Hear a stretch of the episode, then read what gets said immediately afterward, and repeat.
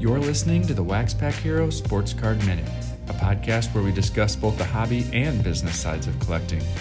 I'm your host, Mike Summer, and I want to help you buy, sell, and trade your way into a collection you'll love.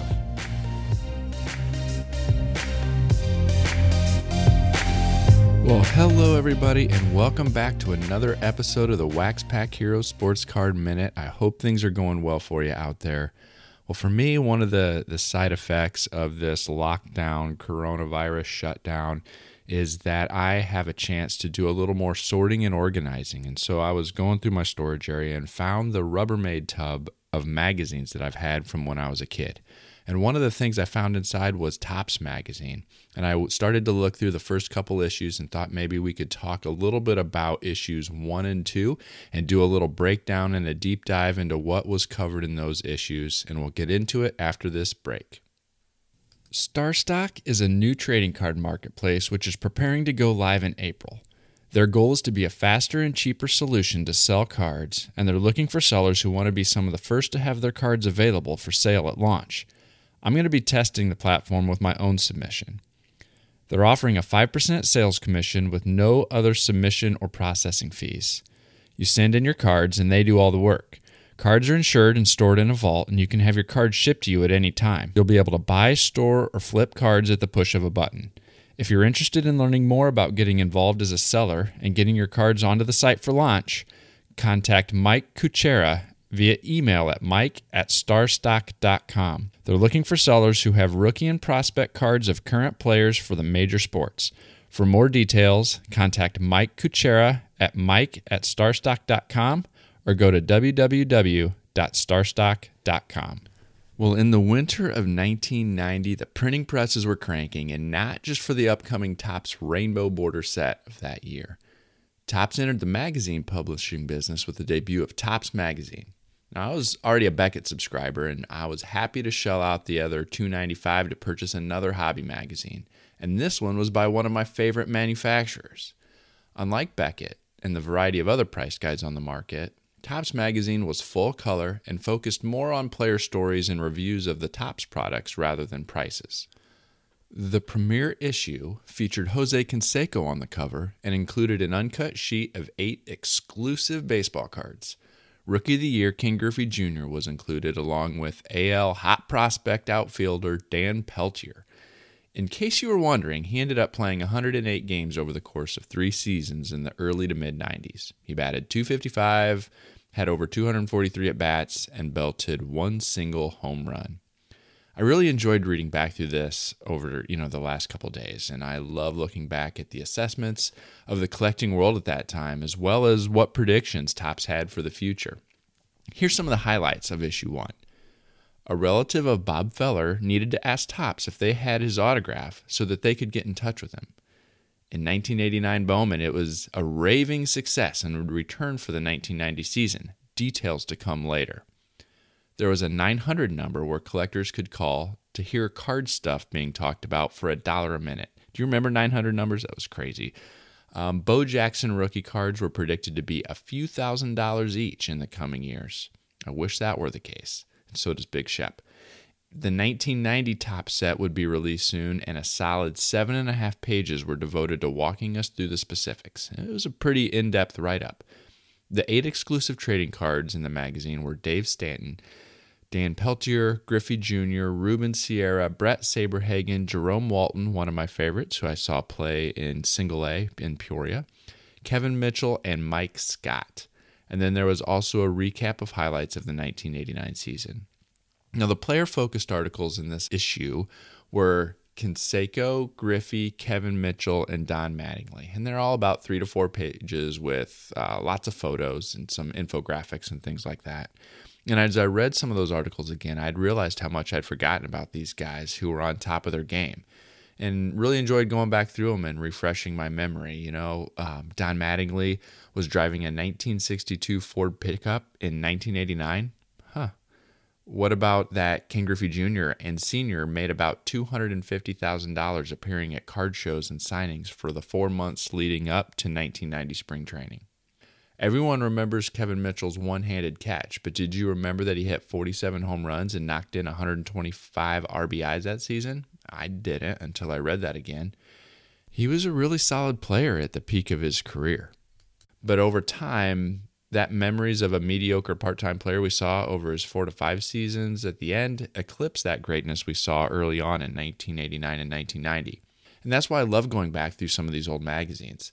You know, I think we, we we think back on the busted future stars like Eric Anthony, who hit 300 with 28 home runs in the minors during 89, or the Topps All Star rookie Greg Briley, whose 89 season with the Mariners was actually on par with Griffey. And we laugh in hindsight about how wrong those labels were without remembering that the potential that those prospects actually showed. You know, there was a reason they were touted as such high prospects. Another feature I really enjoyed was the tutorial on how to keep score using an official scorecard. That's an art I learned through my high school playing days, but I'd have to imagine the number of kids who now know how to do it today is probably at an all time low. But issue one had two pages dedicated to teaching kids how to do this. And finally, they launched the first of a four part series highlighting the top sets of the 80s. 80 through 82 were the focus of this issue, and 83 through 85 were going to be found in issue number two. You know, like I said before, I really enjoyed rereading this magazine. It looks like I have 15 of the 16 issues that were produced, and that should translate into hours of relived memories. And so I'm going to also here go ahead and talk about issue number two. So the first issue came out in January of 1990, and issue two followed three months later in April and it featured Nolan Ryan on the cover and promised to highlight Ryan, Robin Yount, Bo Jackson, and Will Clark. Rookie fever was the only virus in town, and once you look at the free poster, you'd be able to dig in and learn all about errors. Here's some of the things that stood out to me about issue number two. Well, there's a reader from Florida who wrote in and wanted to talk about the Canseco feature in, in issue one he he was you know he shared the important news that he was driving 65 miles an hour down the interstate and Jose Canseco passed him while driving a Jaguar. The reader found this behavior very immature. Topps broke the news that Bowman would be back in 1990 in June, but it would shrink to the standard size of two and a half by three and a half inches. They also announced that Bowman football would return that fall using the same design as the baseball release. A quick story recapped the presentation of the 1990 George Bush cards that were handed to the president. You know, some of the, the more famous 1990 cards that you can try to track down at this point. And there was a review of the Topps number one draft picks cards, which pre- correctly predicted that Frank Thomas would make his major league debut that summer.